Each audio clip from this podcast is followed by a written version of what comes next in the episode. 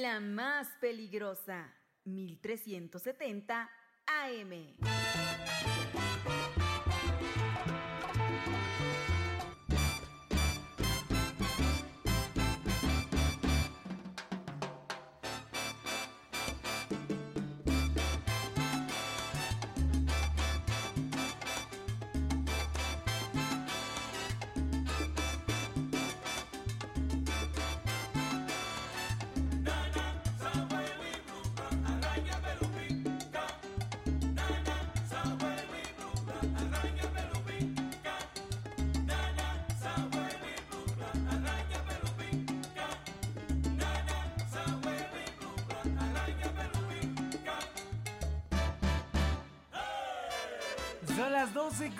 8 minutos, ya son las 12.08 a través de la más peligrosa en el 1370 de AM y www.peligrosa.mx. La voz que escuchas, la de Christopher, y te acompaño en este mediodía trayéndote el resumen informativo más importante de todas las noticias que se han generado hasta este momento. Así que señora linda, mi rey, mi reina, bienvenido, bienvenida. Estos son las rapiditas de la información.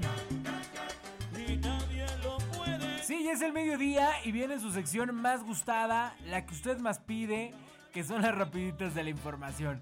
Así que vamos a darnos este viaje informativo por lo más relevante de las noticias generadas hasta este momento. Recuerde que todos los días las puede usted escuchar completamente en vivo de, de lunes a viernes en punto de las 12 del mediodía.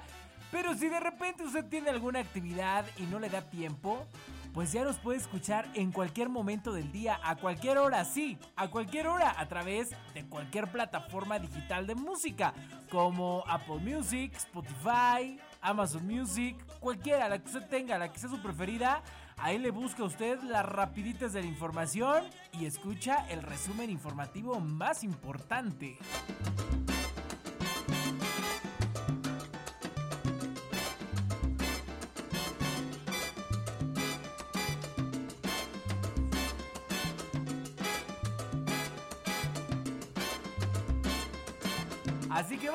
Rapidísimo a este resumen de las noticias.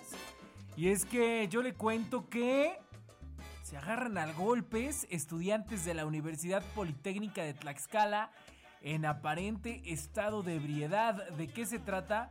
Bueno, aunque en la 4T se presumen cambios en la manera de gobernar, Sectores como los estudiantes parece pues no importarle a las actuales autoridades locales ya que proliferan los bares afuera de las instituciones como la Universidad Politécnica de Tlaxcala sin que haya una regulación por las instancias competentes. Y es que fíjese, el día de ayer, afuera del bar Cotorritos Drinks, dos jóvenes en aparente estado de ebriedad se intercambiaron golpes y pese al peligro que representó para su integridad, no se apareció autoridad alguna para evitarlo. Pareciera que estos lugares gozan de protección por parte del Estado y del municipio, ya que, aunque todos saben que venden bebidas alcohólicas a metros de una universidad, pues no hacen algo al respecto. A esto se suma la presunta venta de estupefacientes en la zona, donde igualmente se presume la colusión de algunas autoridades que dejan que estos lugares se llenen por jóvenes. Así que bueno, pues ahí está esta denuncia sobre pues, esta riña, estos golpes que se dieron estudiantes de la Universidad Politécnica de Tlaxcala ayer afuera de un bar.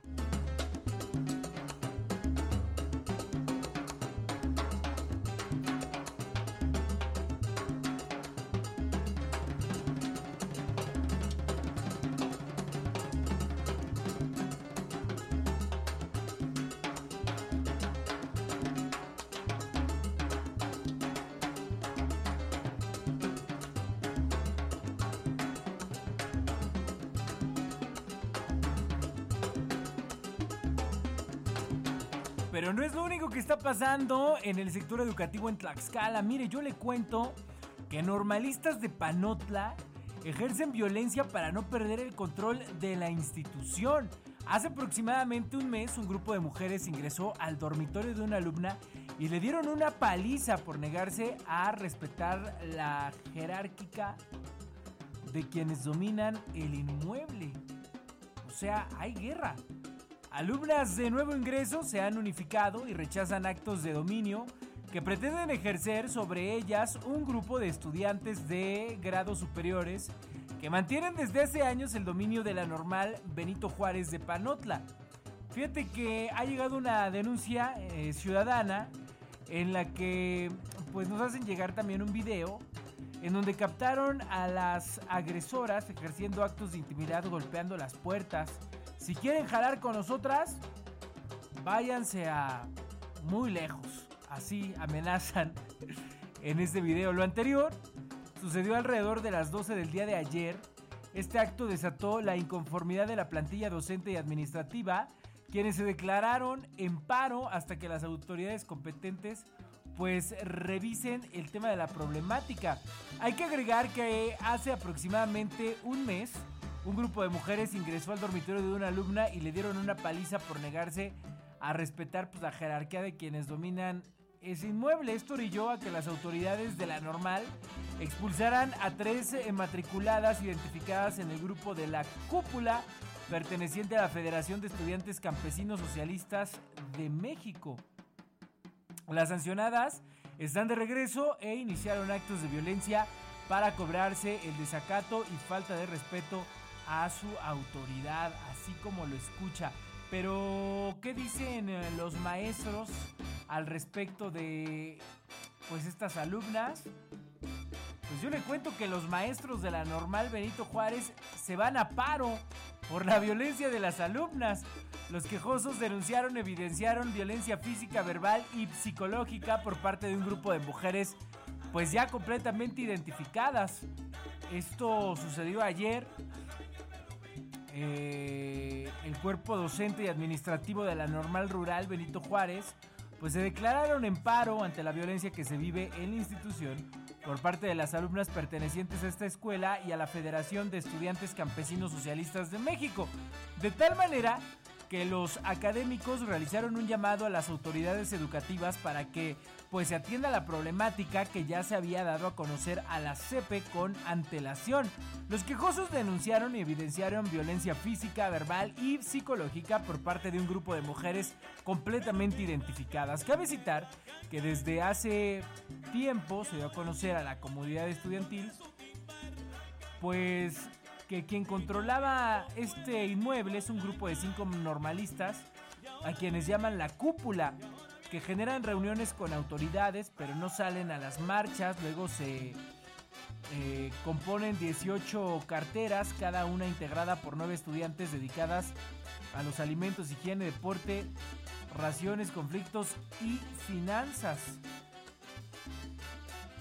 O sea, están bien organizadas estas estudiantes quienes las conocen como la cúpula y son quienes ejercen pues violencia física, verbal y psicológica tanto a otras alumnas de nuevo ingreso como a los mismos maestros.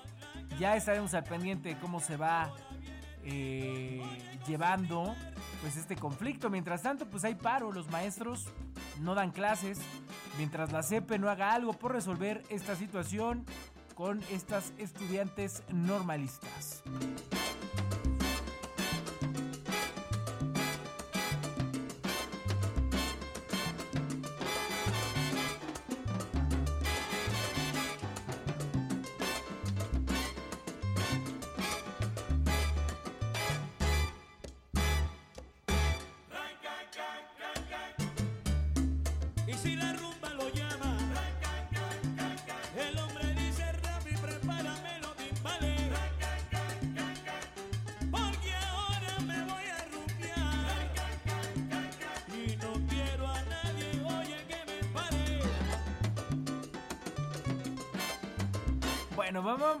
Más información y ahora hablando pues de temas políticos en nuestra entidad.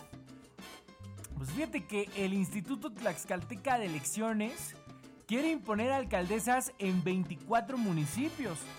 La supuesta equidad de género ha llegado al grado de violentar el derecho de los masculinos a ser votados. La mal llamada equidad de género llegó a radicalizarse al grado de que el Instituto Electoral de Tlaxcala buscará imponer a una mujer en la alcaldía de 24 municipios que hasta el momento no han sido gobernados por una mujer, violentando el derecho de los masculinos de ser votados como lo marca la Constitución y propiciando que lleguen personas sin trayectoria política ni preparación.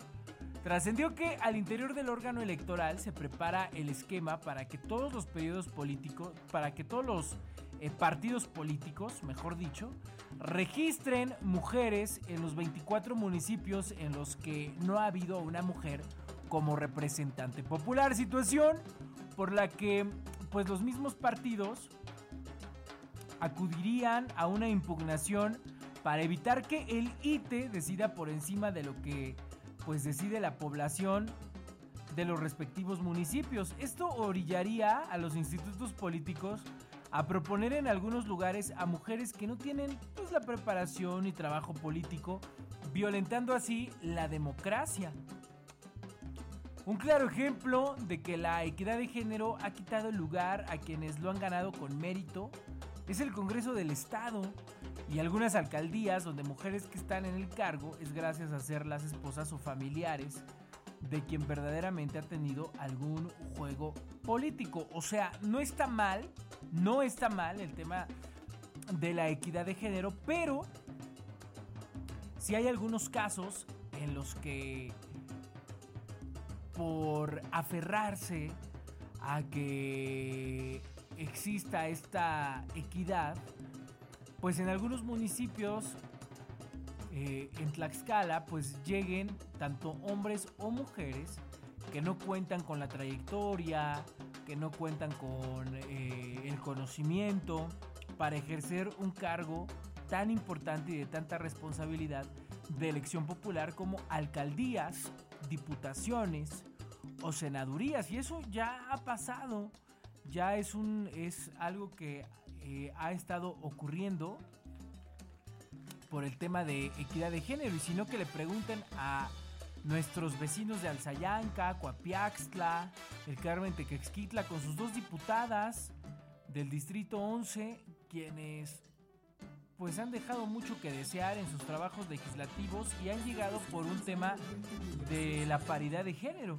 Eh, de hecho, la diputada actual del Distrito 11 pues hasta renunció a, su cargo. Bueno, pidió licencia y pues no se sabe por qué lo hizo, ¿no?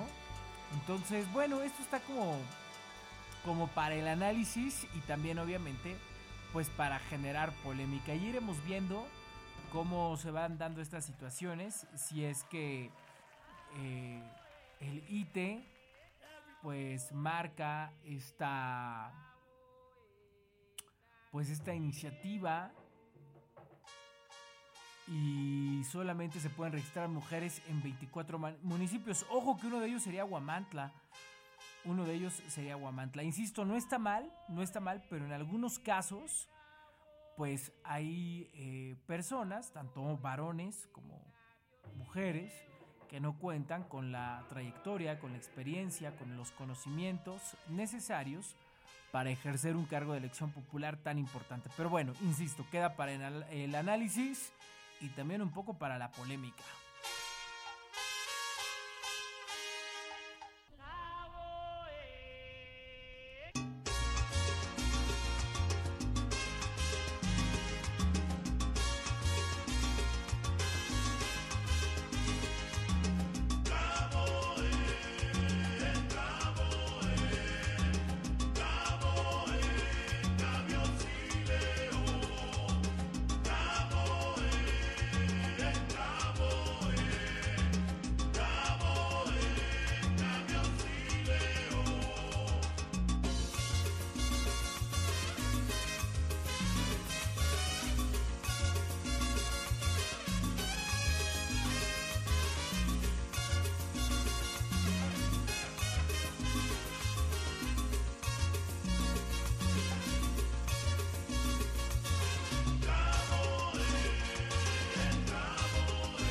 Bueno, en otro tipo de información, fíjate que en información más amable, fíjate que Daniela Romo pues volvió a conquistar corazones en el Teatro del Pueblo de la Feria de Tlaxcala, la Feria de Ferias 2023.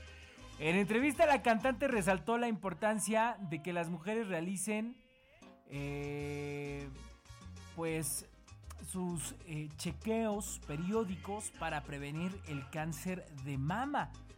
La talentosa actriz y cantante mexicana Daniela Romo conquistó los corazones de miles de personas que asistieron la noche de este, del día martes, de ayer martes, al Teatro del Pueblo de la Feria de Tlaxcala 2023. Desde varias horas antes de su presentación, decenas de mujeres pues ya se concentraban en las inmediaciones de este recinto para esperar la salida de la carismática cantante que este 2023 cumplió 52 años de carrera artística. Yo no te pido la luna, de mi enamórate, celos, la ocasión para amarnos, esa mujer y quiero amanecer con alguien. Fueron algunos de los temas que provocaron los gritos de sus fans, quienes corearon las letras a todo pulmón y de principio a fin. Amigos de Tlaxcala, tanto tiempo sin venir, muchas gracias por estar aquí y por permitirme estar con ustedes. Muchas gracias por los bellos recuerdos que tengo de este estado, de Tlaxcala, de Huamantla. De verdad que se les agradece mucho su alegría, su cariño y el estado que es precioso. Los felicito, dijo Daniela Romo.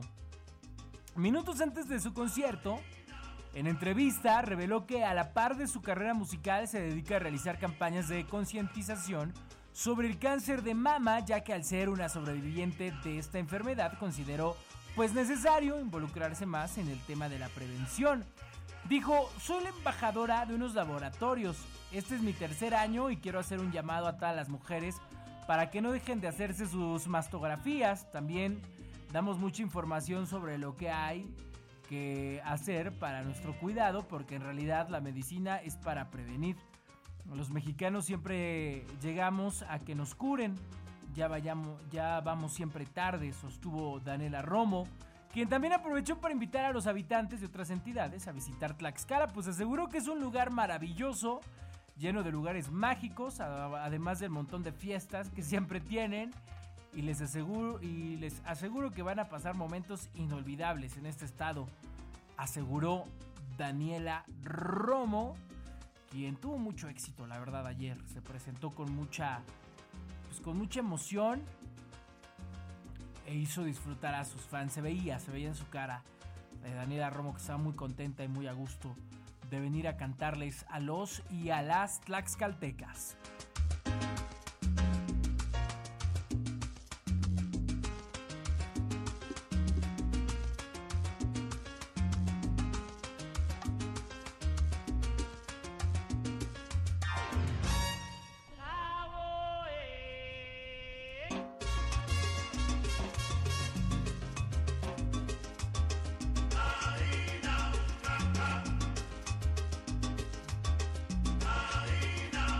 Bueno, vámonos con información de carácter nacional y yo le cuento que dan tres años de cárcel a Saúl Huerta, exdiputado de Morena, por abuso sexual de menores.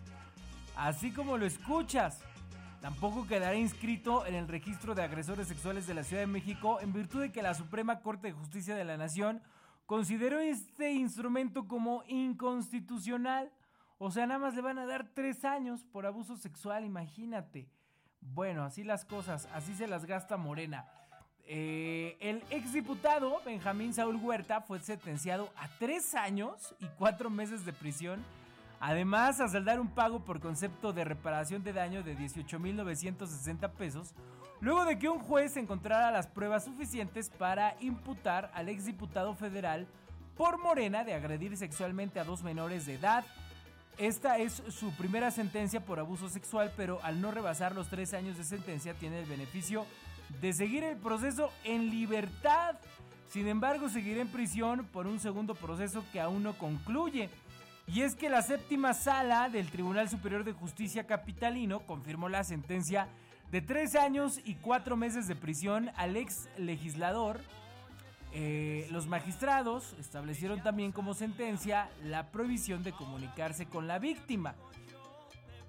Otro aspecto que resolvió y modificó la sala respecto a la sentencia de primera instancia es que Saúl no quedará inscrito en el registro de agresores sexuales de Ciudad de México. en virtud de que la Suprema Corte de Justicia de la Nación consideró este instrumento como inconstitucional. Al momento, el responsable ha eh, purgado casi 11 meses de los 3 años, 4 meses que recibió de sentencia por haber llevado a un menor de edad a una habitación de hotel en la colonia Tabacalera, donde le hizo tocamientos en junio de 2019, aunque la orden de aprehensión por este caso se ejecutó en diciembre de 2022 respecto al primer caso que lo llevó a prisión por violación equiparada en agosto de 2021. El exdiputado Benjamín Saúl sigue en proceso.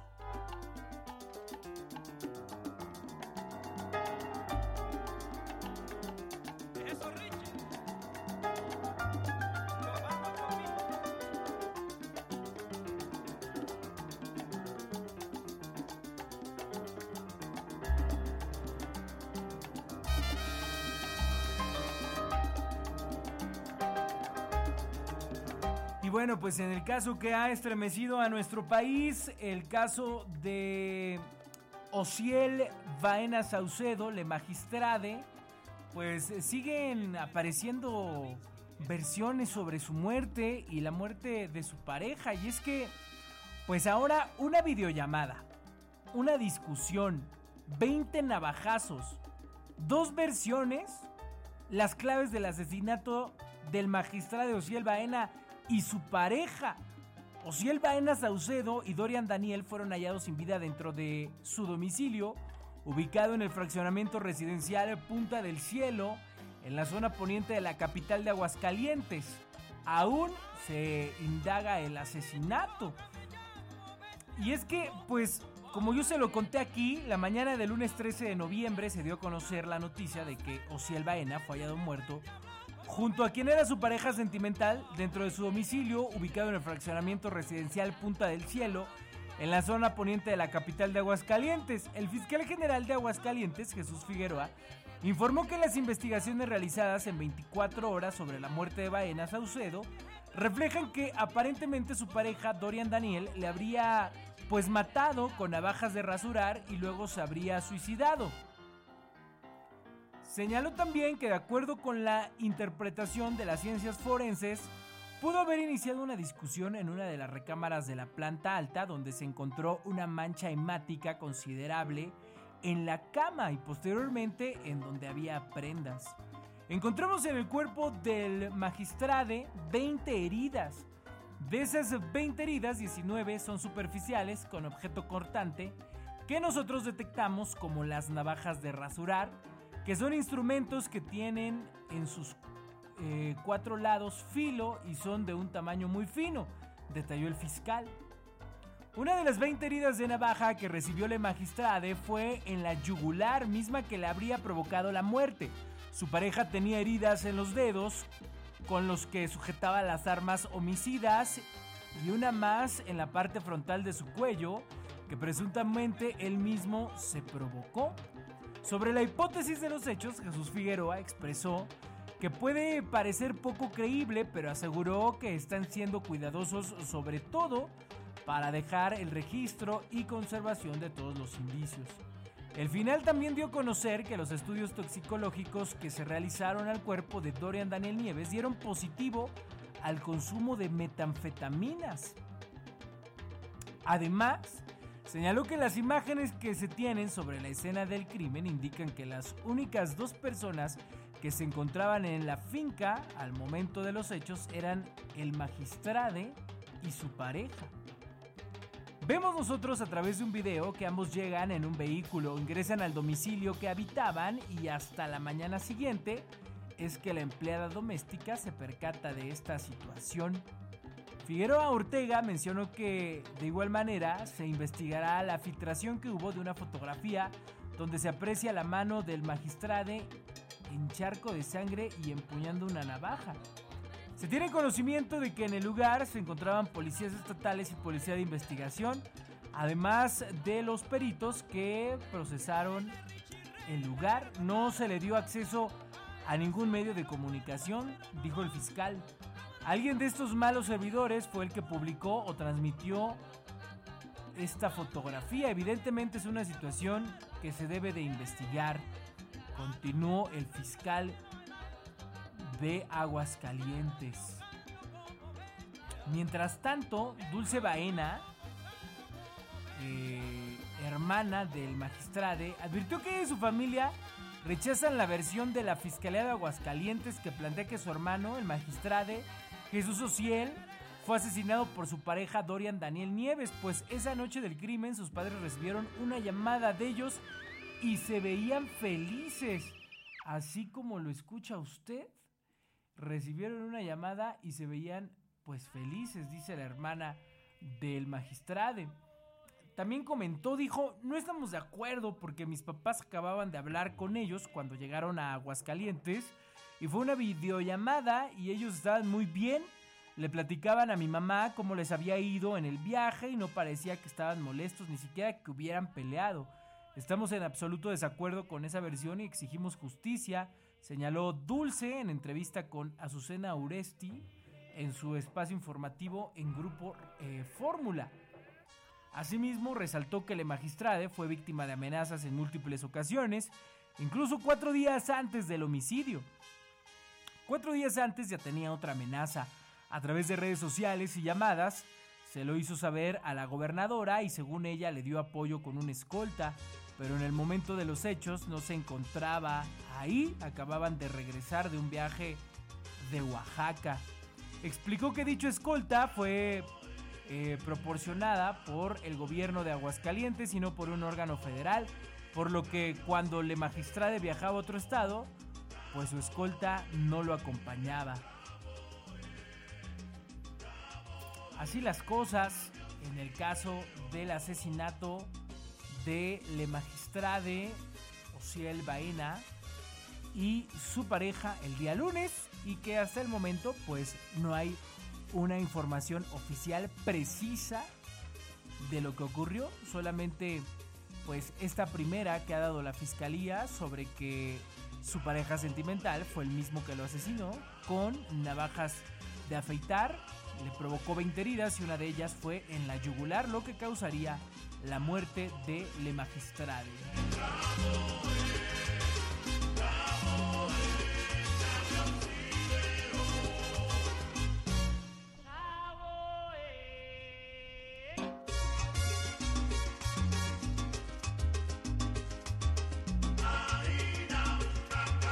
Vámonos con la última. Buenas noticias. Aprueban en el Senado establecer salario base para deportistas profesionales. El dictamen propone la creación de una comisión que fije el salario base del que deberán partir los contratos de los deportistas sin importar su género. Aprueba el Senado eh, la reforma para establecer un Senado base para deportistas profesionales con la finalidad de mejorar los ingresos de las mujeres que se dedican a esa actividad y combatir las grandes brechas que las separan de los deportistas hombres. Con la ausencia de los panistas que abandonaron la sesión, la mayoría eh, de Morena en el Senado y sus aliados, con el respaldo de legisladores del Movimiento Ciudadano, avalaron el dictamen que propone la creación de una comisión que en un plazo de 80 días eh, fije el salario base del que deberán partir los contratos de los deportistas sin importar su género. Dicha comisión eh, estaría integrada por representantes de la Secretaría del Trabajo, la Comisión Nacional de Salarios Mínimos y el Instituto Nacional de Mujeres, entre otras instancias. Las bancadas oficialistas y MC rechazaron la propuesta de la senadora del PAN, Kenia López Rabadán, para posponer la dictaminación de la iniciativa para abrir un espacio a fin de escuchar a las partes involucradas en un parlamento abierto, como lo, solicitó en una carta a la Liga MX Femenil. El dictamen aprobado fue turnado a la mesa directiva para que sea presentado ante el Pleno en los próximos días.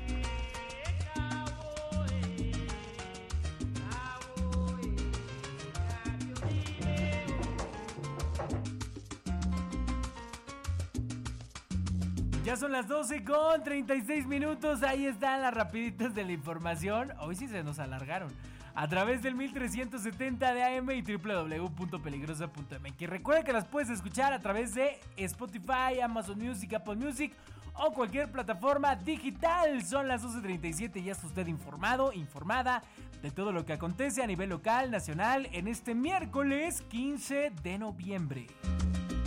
La voz que escuchas, la de Christopher. Te mando un abrazo, un saludo grande y nos escuchamos mañana al mediodía en las rapiditas de la información. La más peligrosa, 1370